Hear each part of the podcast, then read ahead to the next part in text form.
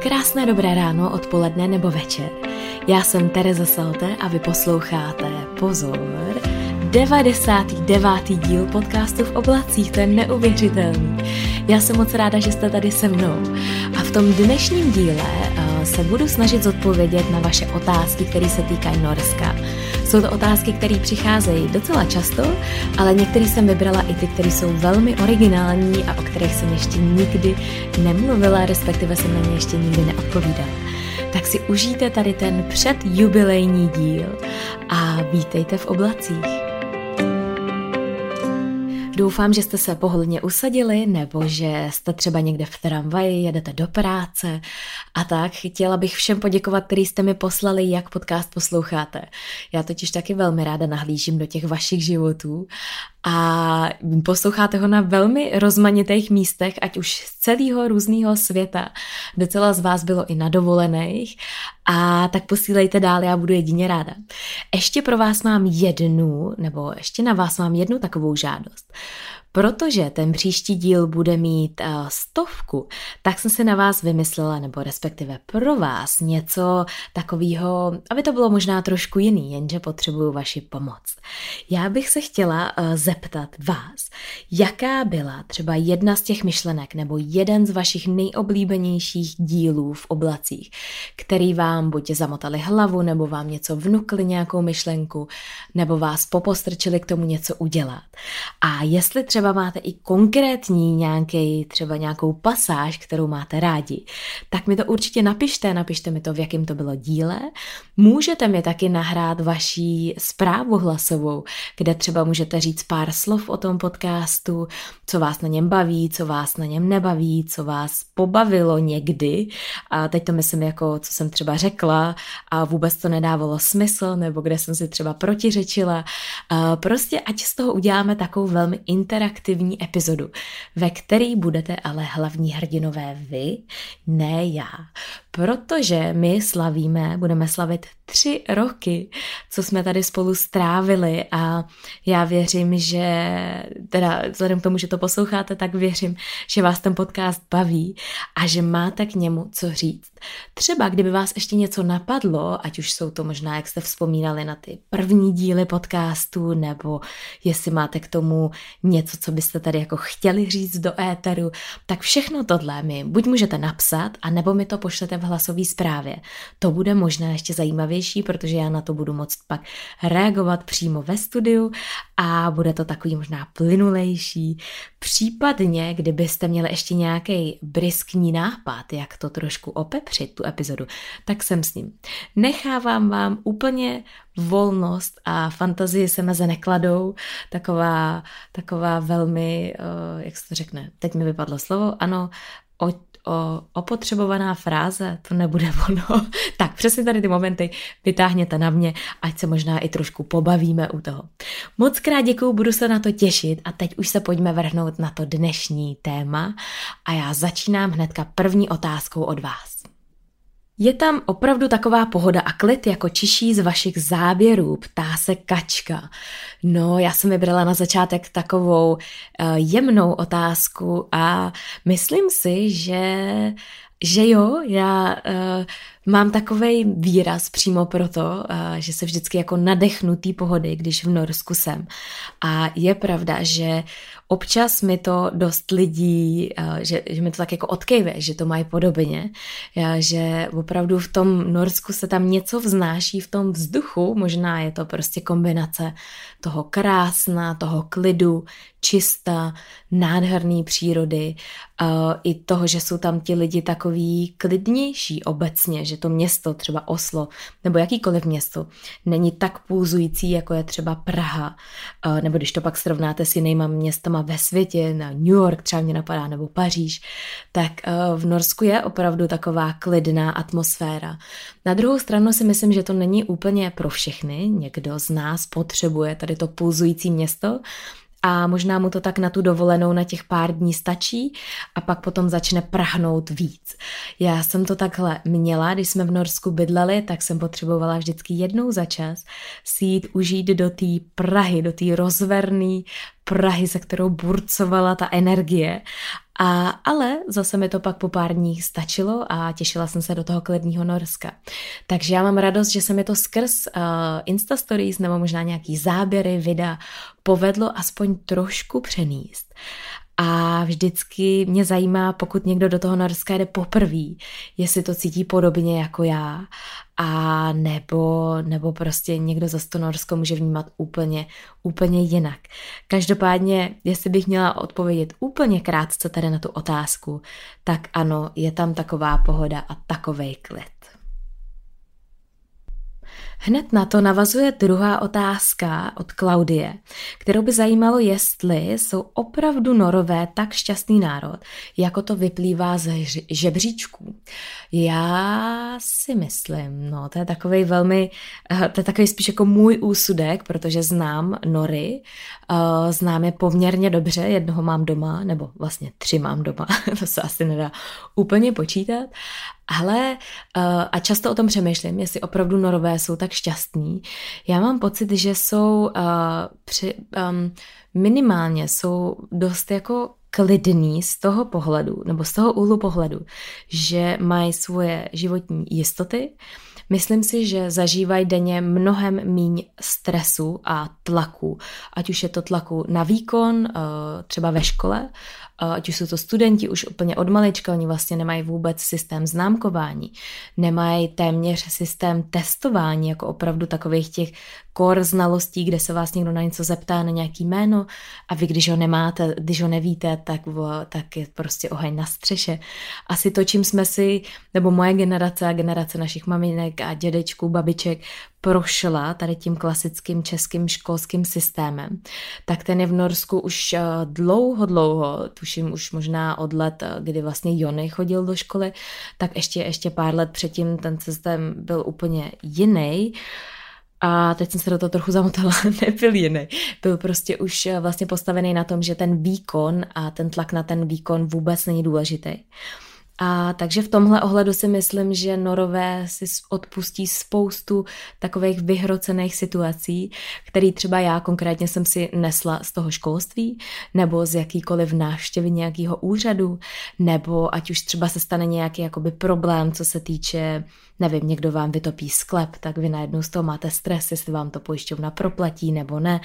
A tohle všechno mám pocit, že v Norsku uh, jako ve většině případů odpadá, že máte ten pocit, že ať už se cokoliv stane, tak se o vás ten stát postará, ať už třeba máte nějaký fyzický zranění, nemůžete se vrátit do práce, nebo prostě máte nějaký problém ve škole.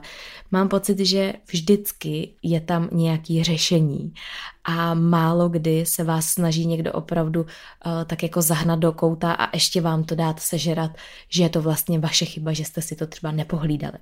Teď konkrétně mám na mysli třeba kredity ve škole, které mě velmi stresovaly na vejšce a nesčetněkrát jsem zažila situaci, kdy mi třeba utekl jeden kredit z mojí uh, nepozornosti nebo z toho, že jsem se nestihla přihlásit do systému, čímž prostě se tam navalilo další pole různých navazujících věcí, Ať už je to to, že vás nepustí do dalšího semestru, nebo že vás nenechají odevzdat bakalářku, nebo prostě doplňte si sami, věřím, že jste to možná taky zažili. Tak v tomhle si myslím, že je velká pohoda v Norsku. Na druhou stranu se nedělám iluze, že Norové jsou opravdu úplně šťastní až do morku kosti, protože je tam poměrně dost psychických problémů, lidi, lidi se potýkají s psychickými problémama.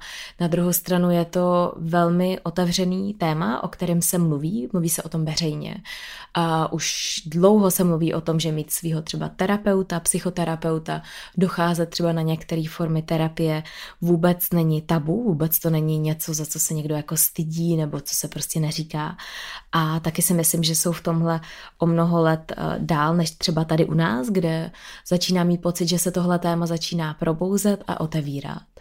Ale norové mají samozřejmě svoje vlastní problémy a možná k tomu může přispívat i třeba škaredější počasí, i to, že vlastně v zimě je tam víc tma, dlouho třeba nevychází sluníčko, nebo vlastně vůbec nevidíte to sluníčko, což má nesporně velký vliv na tu lidskou psychiku.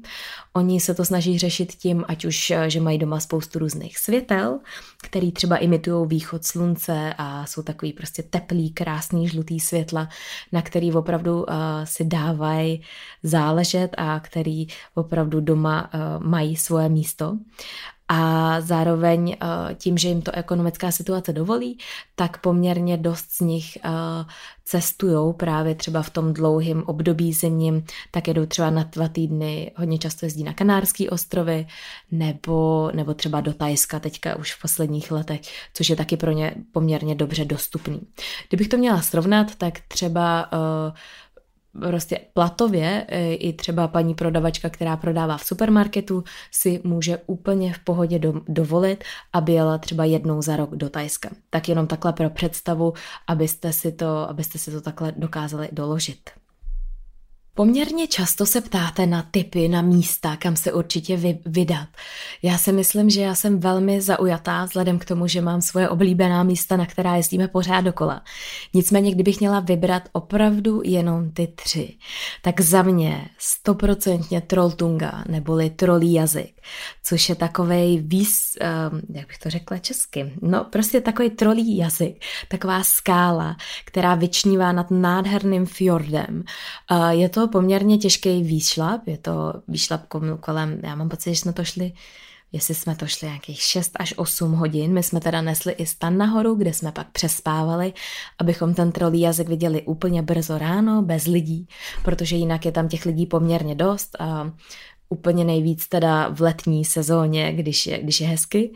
Uh, musíte si dávat pozor na to, abyste tam nešli třeba, já mám pocit, že už kolem října, září října, tam může být i sníh, tak jenom zjistět, zjistěte si tady ty všechny různé okolnosti, kde se tam vydat, jestli je tam, jestli je to přístupný, jestli je tam sníh. Vím, že teďka v létě jedna moje kamarádka tam šla uh, feraty, tak to může být taky velmi zajímavá forma výstupu na trolí jazyk. Takže to je určitě za mě číslo jedna, ale není to zadarmo, musíte pro to něco udělat a je to dost náročný, takže možná berte ohled na tohle. Druhý místo za mě uh, určitě, určitě jsou pláže. To asi nepřekvapí nikoho, kdo mě sleduje a jsou to pláže na západním pobřeží, právě kolem Stavangeru, kde opravdu nejsem v tom sama, ne, nejsem to jenom já, která si myslí, že ty pláže jsou nádherný, ale opravdu jsou to vyhlášený za jedny z nejkrásnějších pláží, pokud teda neporovnáváme s plážema na Lofotách, které jsou ještě mnohem hezčí údajně, to já nemůžu říct, protože tam jsem nebyla. Ale tohle není tak náročný, dostupný, je to dostupnější než možná ty lofoty. Můžete se vydat od Stavangeru a opravdu neuděláte chybu, ať už se vydáte na jakoukoliv pláž, ať už je to Borestrana, nebo je to Sola, nebo je to Ogna. Všechny tady ty pláže vás jisto jistě nesklamou. A třetí místo, kde bych měla vybrat, za mě teda naprosto fascinující Geiranger Fjord, který je ohromný. Vůbec jsem neměla nikdy představu, jak obrovský a majestátní, dá se vůbec o fjordu říct, že je to majestátní, no prostě neuvěřitelný. A jak neuvěřitelný pocit vy tam máte, jak jste maličkatý v tom světě. Takže Geiranger, Geiranger fjord a vůbec to okolí kolem toho je, je neuvěřitelný. Ale já si myslím, že velká výhoda Norska je v tom, že kamkoliv vy přijedete, tak je tam něco, co je hezký. A je to tam, příroda je nádherná, ať už jste kolem Osla, ať už jste na severu Norska, ať už jste úplně na jihu Norska. Ta příroda se tak velmi, jako je tak rozmanitá a tak velmi se mění. Každých 100 kilometrů vy přijedete a máte pocit, že jste úplně v jiný zemi zase. Takže já si myslím, že neuděláte chybu, nešlápnete vedle. Což možná může být docela uklidňující pocit, pokud opravdu se nedokážete rozhodnout, kam teda jet.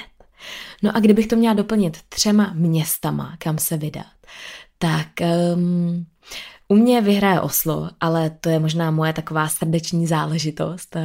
Na druhou stranu je to jedno z těch nejsnažších míst, kam se dostat, protože lítá přímý let Praha-Oslo, trvá to hodinu 50, bum bum, jste tam, tam pak pojedete rychlovlakem, který trvá 17 minut, než se dostanete z letiště do centra.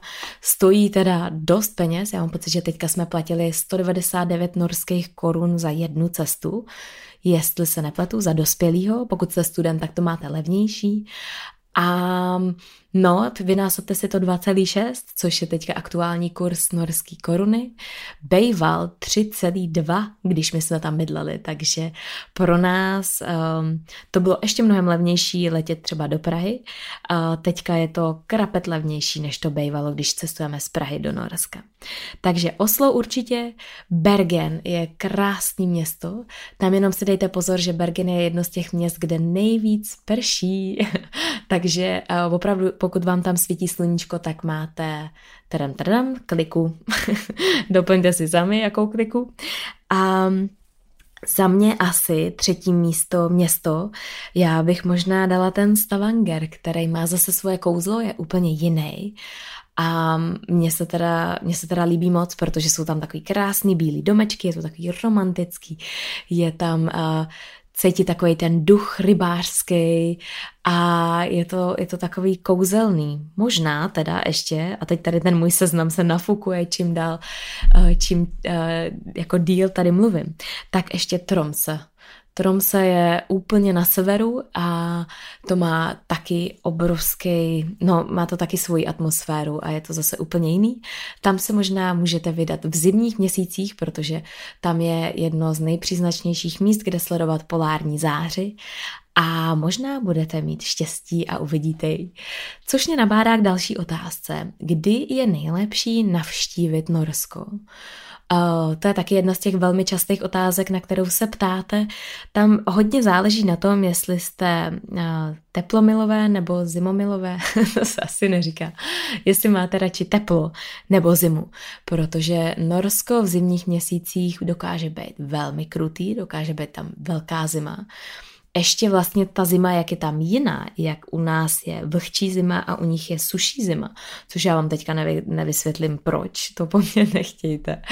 Nicméně vím, že tam je rozdíl. A tak ta jejich zima vám ještě přijde, že je mnohem studenější, než když je třeba tady minus 2 stupně a v Norsku minus 2 stupně, tak vy, vám je větší zima v tom Norsku, protože jste zvyklí na tady tu naší a, a vlastně vlhčí zimu. Takže na to si vzpomínám jako dneska, jak jsem v Dánsku, kde pozor, ta teplota tam nepadá nijak jako šíleně. Ale já jsem v životě mi nebyla taková zima jako v Dánsku, kde bylo opravdu asi třeba minus 3 stupně a já myslela, že tam umřu, že tam zmrznu. Tak jenom pro představu, eh, je dobrý si to vyhodnotit teda, jestli, jestli to zvládnete nebo ne. V Norsku si nádherně zaližujete, zaběžkujete, to určitě stojí za to. Zase na druhou stranu, tam budete mít ale mnohem kratší dny, protože záleží, v, jaký, eh, v jakým eh, tom místě budete. Jestli budete na severu, tak počítejte, že tam budete mít skoro pořád tmu. A pokud budete na jihu a v okolí Osla, tak tam vám sluníčko vyjde na pár hodin, ale většinou vychází kolem tý desátý a zapadá už kolem půl čtvrtý, už se začíná smrákat. A no, takže ty dny tam máte mnohem kratší což v létě máte zase opačně, protože v létě tam máte mnohem delší dny a máte nádherný letní noci, kdy vlastně sluníčko tam zapadá až kolem třeba třetí hodiny. Zase záleží, v jakém to místě jste. Třeba v, Nors, eh, v Oslu konkrétně, tak tam se můžete i v 10 večer opalovat a je to teda velikánský zážitek. Takže možná za mě já bych hlasovala jednoznačně pro léto a letní měsíce a tím mám na mysli od června do poloviny srpna, protože v polovině srpna se to všechno láme a to, co my tady zažíváme třeba na konci září nebo na začátku října, tak do Norska přichází v polovině srpna, kdy už začínají i školy, končí vlastně ty jejich uh, felesférie, což znamená, že mají vlastně ty tři týdny dovolený v jednom kuse, většina toho Norska, který jsou rozdělený na dva turnusy, tak v polovině srpna končí ten druhý turnus a děti se vrací do škol a zase celá ta země se tak jako nastartuje po tom létě, kdy všechno je vypnutý. A je to opravdu cítit, my jsme tam teďka zůstávali do konce srpna a bylo to úplně jako kdybyste přepli nějaký vypínač a najednou prostě v polovině srpna úplně máte pocit, že přichází. Ne, máte pocit, že přichází podzim. Máte podzim, že přichází pocit. Výborně. tak jdem na další otázku. Ali se ptá, jestli je opravdu tak častý jméno Nora v Norsku. Uh, já jsem se tady dívala na žebříček nejčastějších jmén. Nejčastější uh, dívčí jména v Norsku v roce 2020 je, pozor, to vás překvapí možná, protože je to dost podobný jako český žebříček, je to Anne. Na druhém místě je Inger, Kari, Marit, Ingri, Liv, Maria, Ida, Eva, Anna, Hilde, Nina, Marianne, Elisabeth, Kristýn, Astrid, Berit. Pozor, Nora tady vůbec není. Pak je Bente, Heidi, Silie, tady, tady, da, doplňte si. Mě pak zajímalo, takže Nora ani tady v těch prvních kolika, 20 nebo 25 jménech, nebo kolik jsem jich přečetla, vůbec nebyla. Nicméně já znám Nory čtyři. Uh, jakože ne Nory, ale uh, dívky, které se jmenují Nora. A mě zajímalo, jaký jsou nejčastější chlapecký nebo klučičí jména v Norsku. Myslím, že vás pobaví, že v roce 2017 bylo na prvním místě jméno, teda William. Přesně v tom roce, kdy se Willy narodil.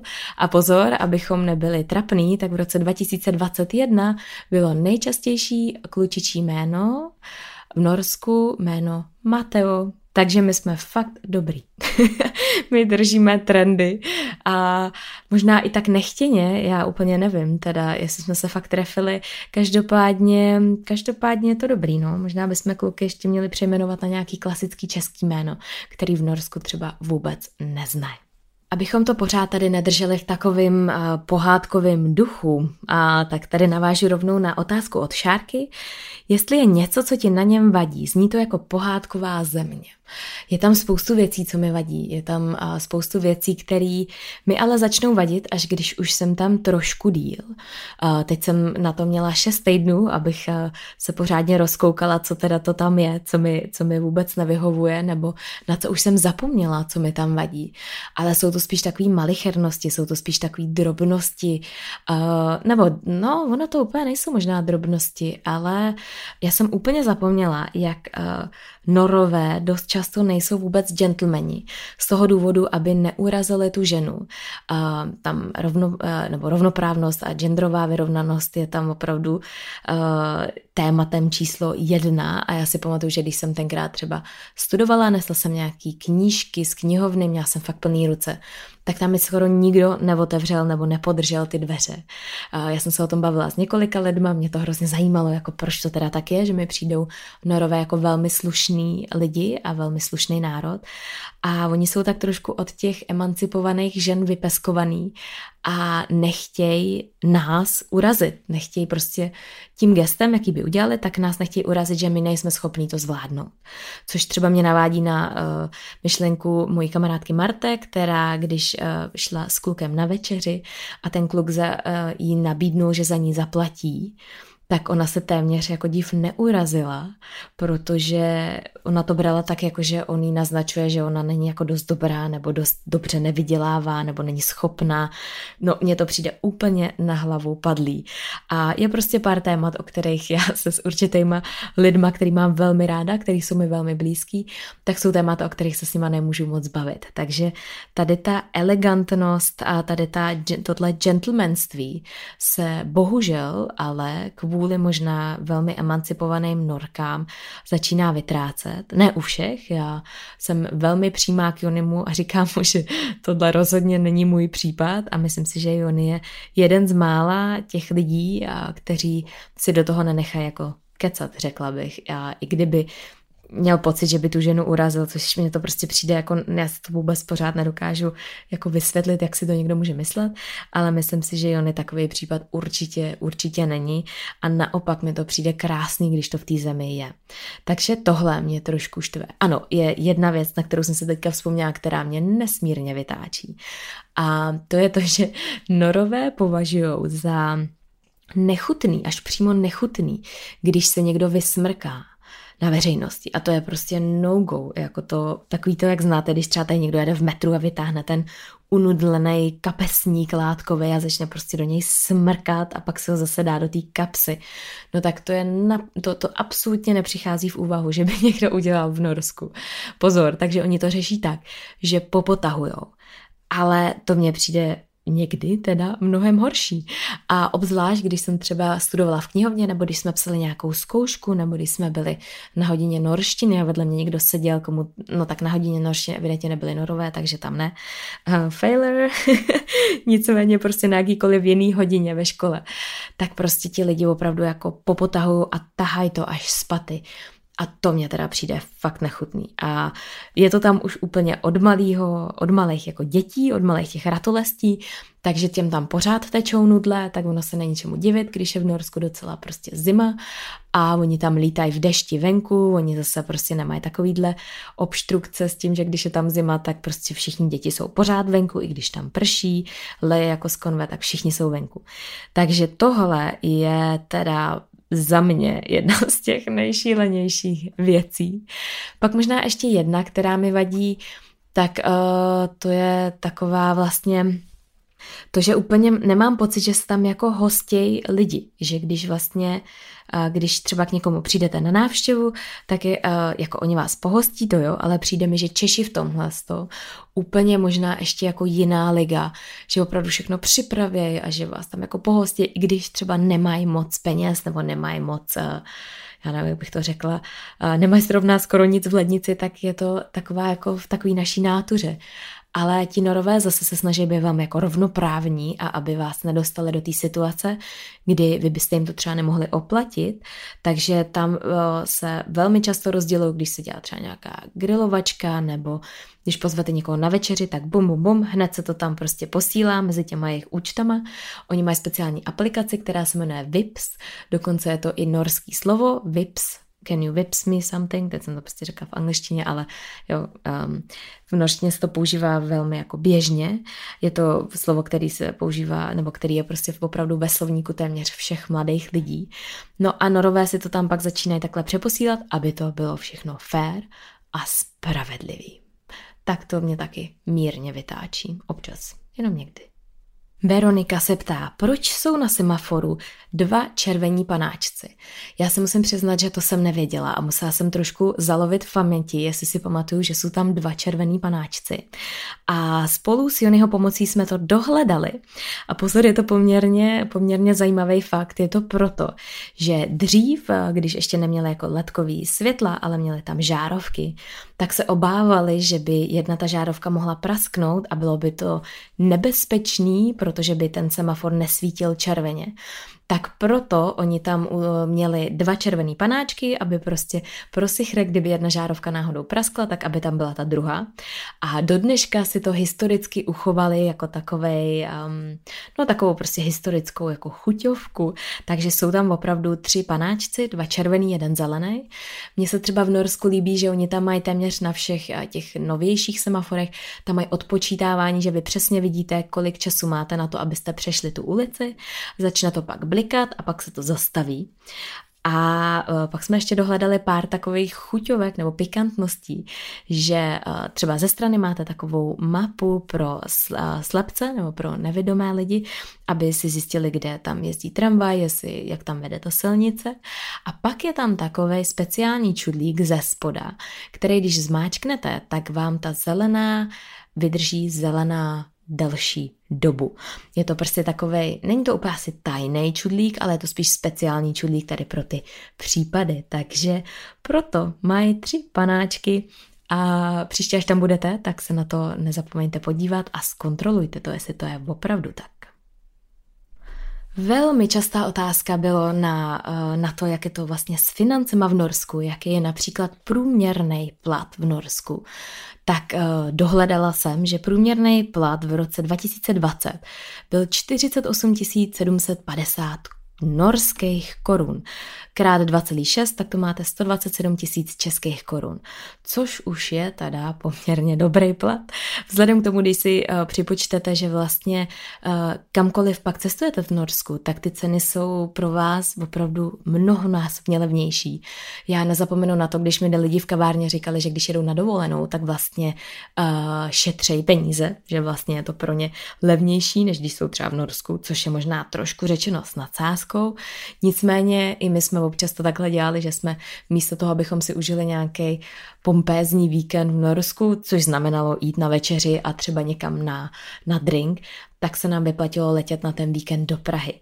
Takže ano, eh, platové podmínky v Norsku jsou skvělý, fantastický, eh, o to víc, když jste třeba lékař nebo učitel nebo pracujete ve financích, Hodně vysoký platy jsou taky v real, jako realitní makléři, kteří na to studují vysokou školu a tam teda rozdíl mezi uh, realitním makléřem, vystudovaným realitním makléřem a třeba uh, realitním makléřem tady u nás. Já přesně nevím, jak už, jaký jsou teďka nový ty pravidla, ale vím, že pár let zpátky vlastně realitního makléře mohla dělat i moje ségra, která vůbec neměla žádný vzdělání a stačilo jenom si udělat nějaký, více nějakou certifikaci. Doufám, pevně doufám, že už to tak není. A já, ale kdybych se vrátila, tak jasně, platové podmínky jsou vysoký, jsou velmi dobrý. Na druhou stranu uh, máte progresivní daně, který vlastně čím zjednodušeně řečeno, čím víc vyděláváte, tím větší daně platíte.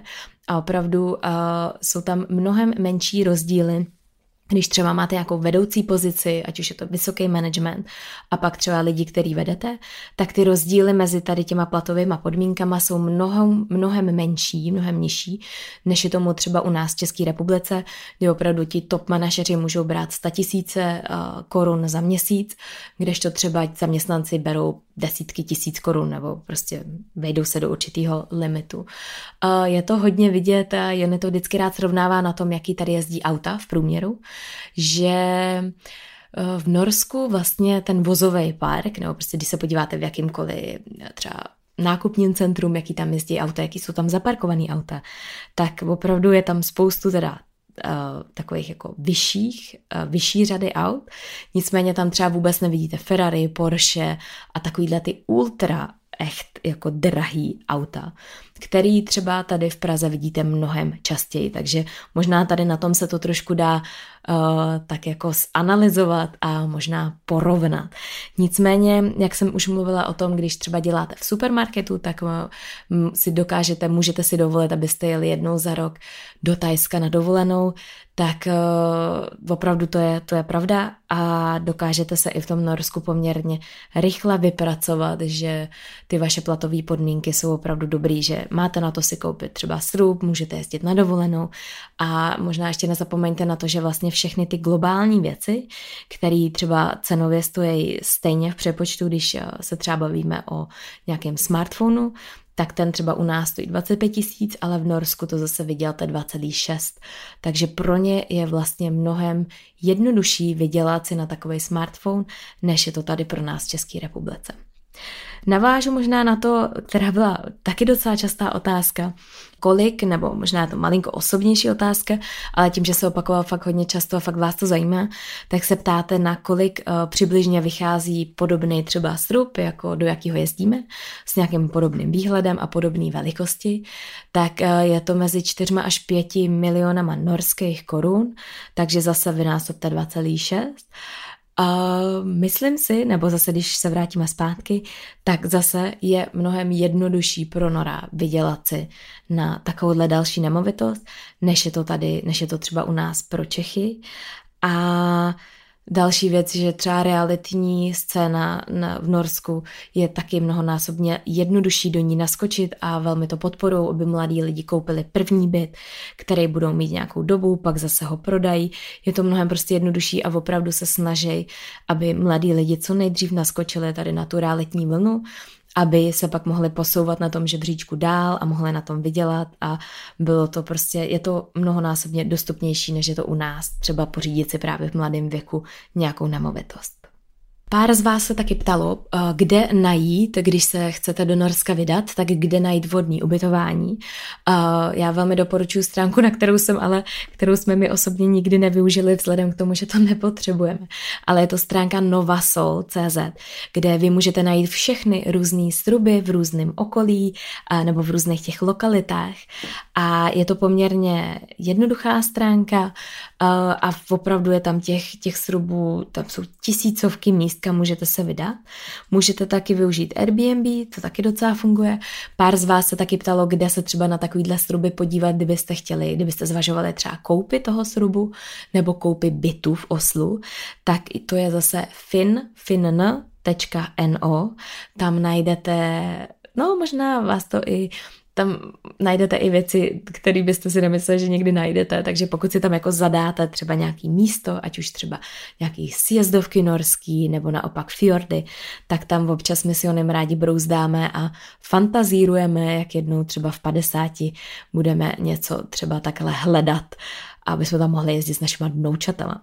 Takže koukněte se na to, stojí to za to, je to někdy takový krásný, možná jenom i snít o tom, že třeba jednou No a já, protože už se mi tady krátí čas a musíme jet vyzvednout Vilího do školky, tak uh, pár otázek mi tady ještě zbylo, tak buď si je nechám na příště, a nebo vám je možná zodpovím ještě v Insta Stories, tak dejte, dejte vědět, jestli by vás to zajímalo.